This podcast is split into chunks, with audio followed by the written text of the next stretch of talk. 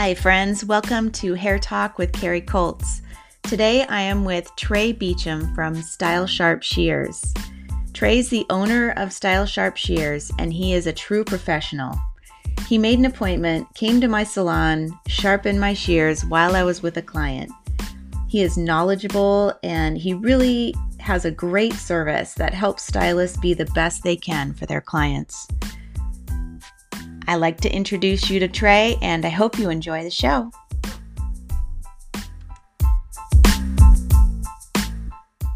Hey, Trey, how are you doing today? Hey, I'm doing great, Carrie. Thank you so much for having me on the show. Um, I've been loving the previous episodes that um, that you've recorded. So thank you for having me on an awesome show. Thank you for listening. Um, so you're a professional shear sharpener and a knowledgeable salesperson. You're also the son of a hairdresser. What was it like growing up in the salon, and how did that influence you to get into the industry?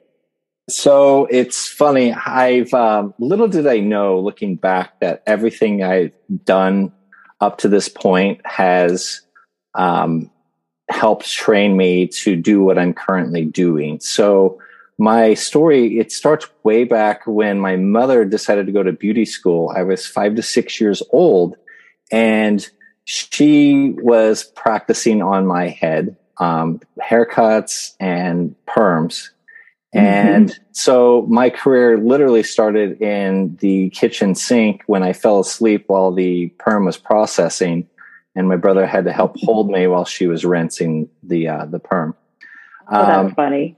she she graduated um, beauty school and opened up her own salon and what ended up happening there was I was raised in the beauty salon.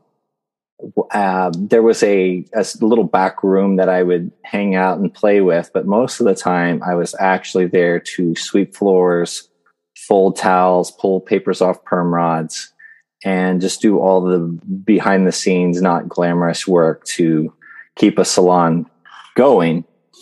And when I was young, I really did not appreciate what was happening in the salon because it, I just wasn't old enough to appreciate the beauty of the hair salon.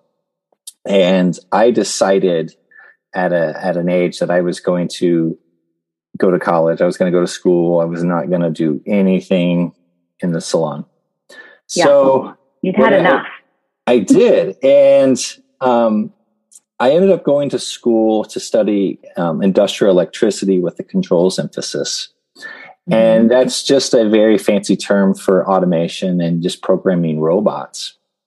And what's funny is I um, I graduated and I got a job at Unilever. And please do not hold it against me, but uh, I helped bottle and manufacture Suave shampoo and conditioner.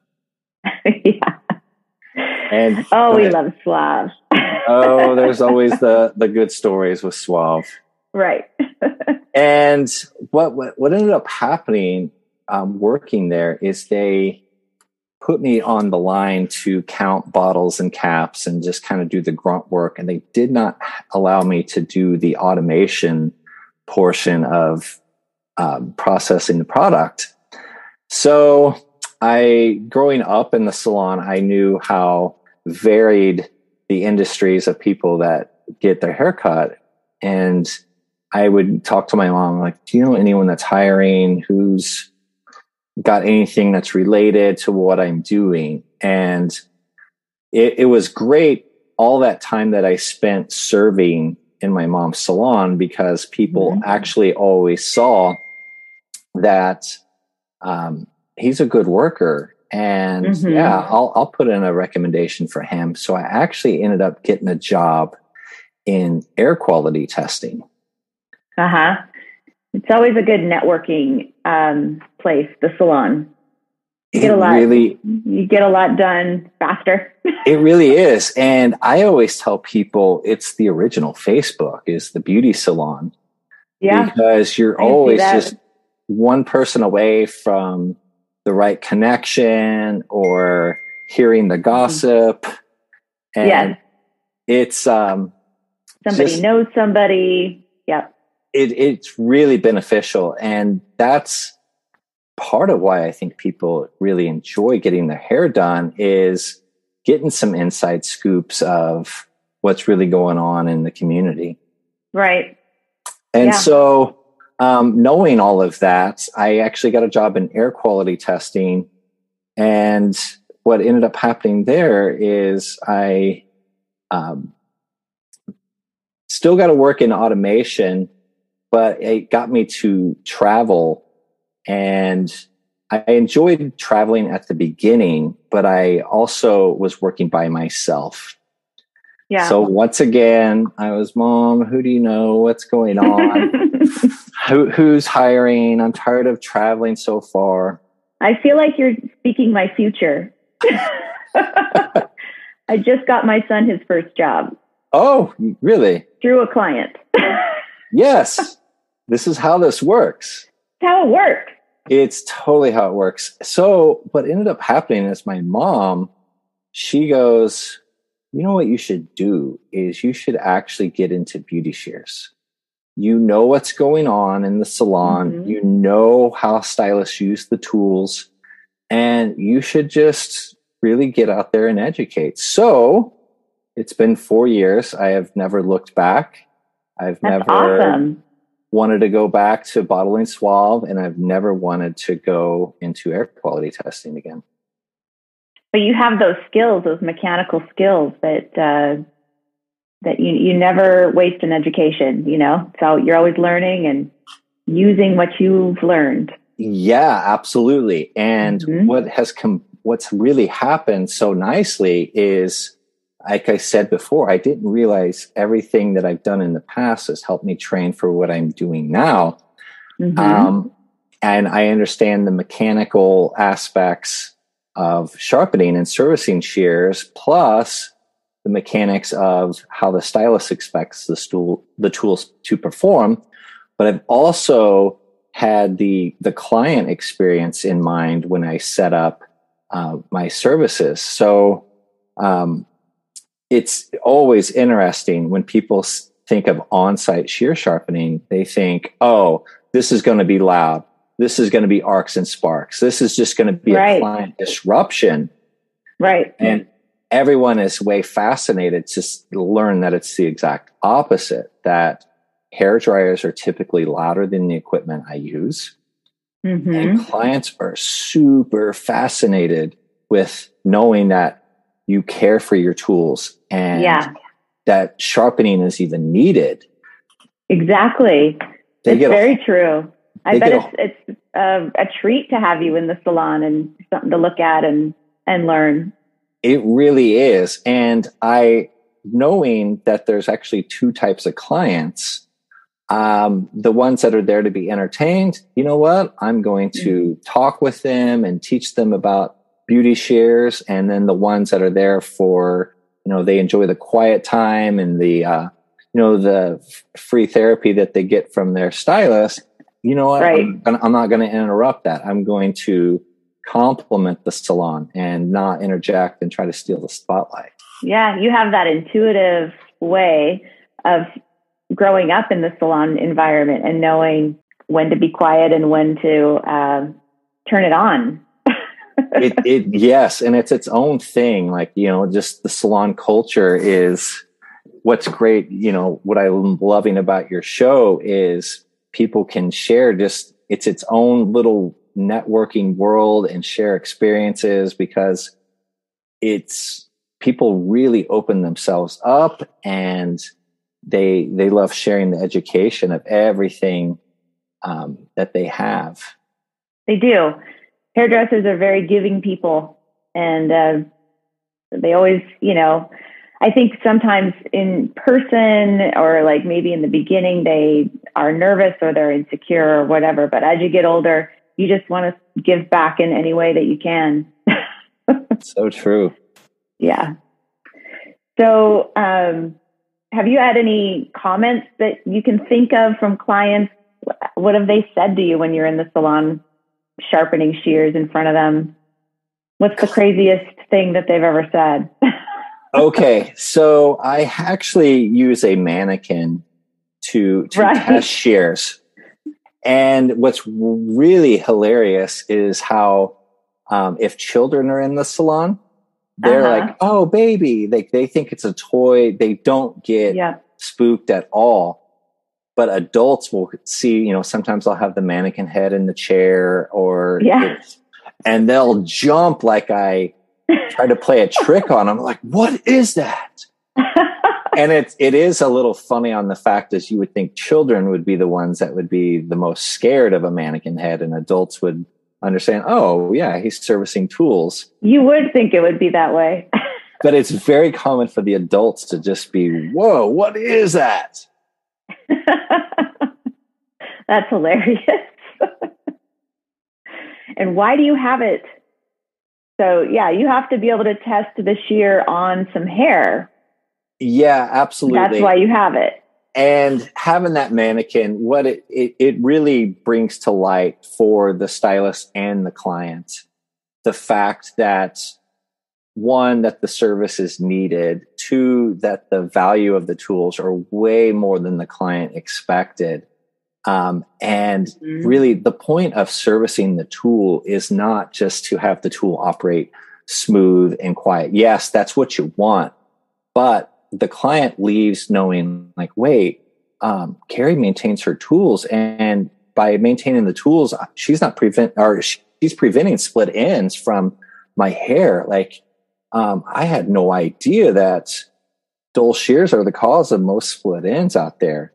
And then the the stylists they're like man i'm always cutting hair faster and cleaner they're Mhm. noticing that also like using hair color the the color stays shinier longer by just maintaining the tools it's um you know dull tools That's if you're doing- amazing. if you're doing slide cuts it just it, it dulls out the color especially Yeah. like base framing so maintaining the tools is not only just fun for the the client but it just makes it easier on the on the stylist body and the work that they produce is faster just Mhm.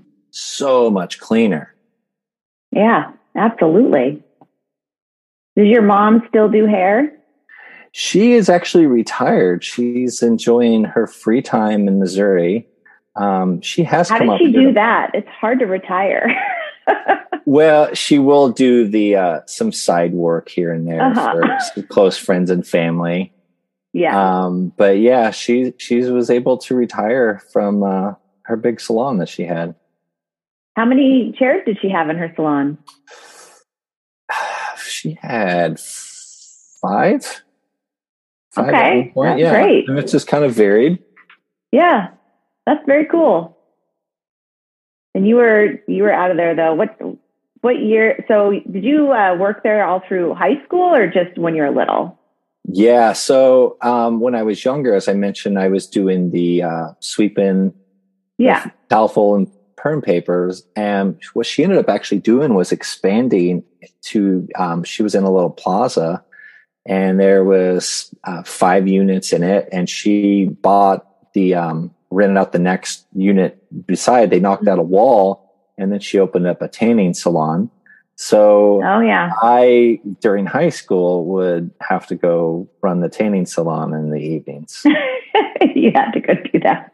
So yeah, I would change the light bulbs, clean them out, and it just really helped build that mechanical um, Yeah, that's cool.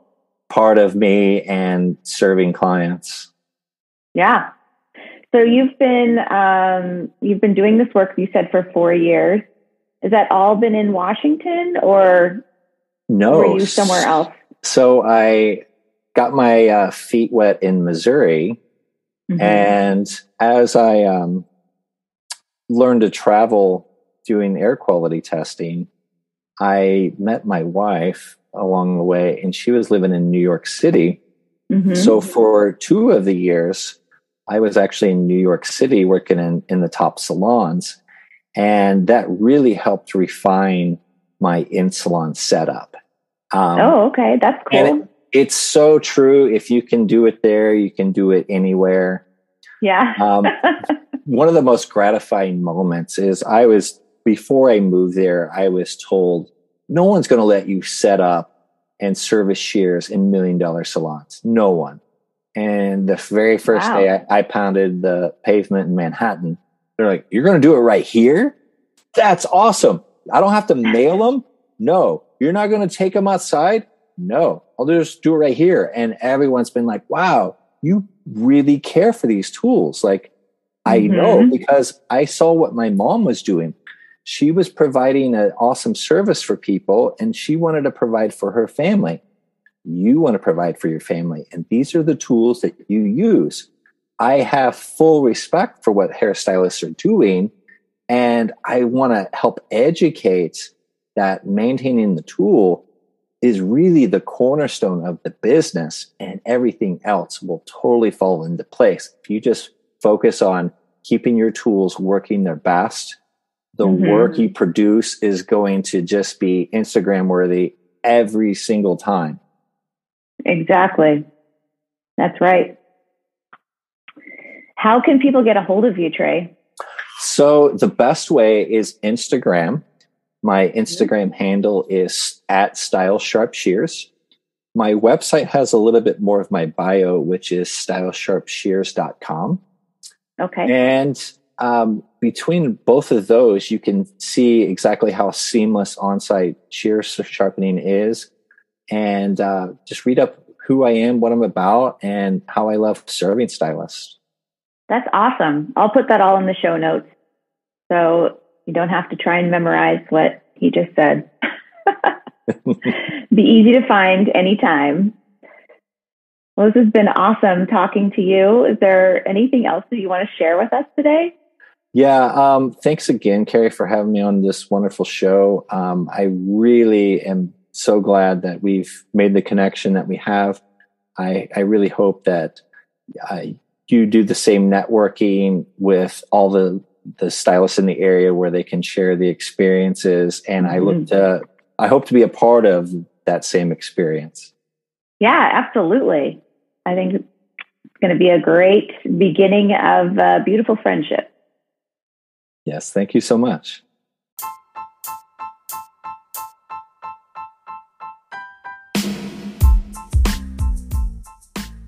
Thank you for listening to this episode of Hair Talk. Like Trey said, I'm looking to network with other hairstylists. I would love to hear from you. Just like he did, he got a hold of me on Instagram and boom, he's on the show. You can do it too. My Instagram is Hair Talk Stories, and you can send me an email at askhairtalk at gmail.com. You can leave me a voicemail on my Anchor um, podcast app. There's so many ways to get a hold of me. I would love to hear from you. That's what I'm trying to do. I'm trying to hear from stylists from all over the place, all different walks of life. I want to hear your stories. I hope you have a great day. Talk to you soon.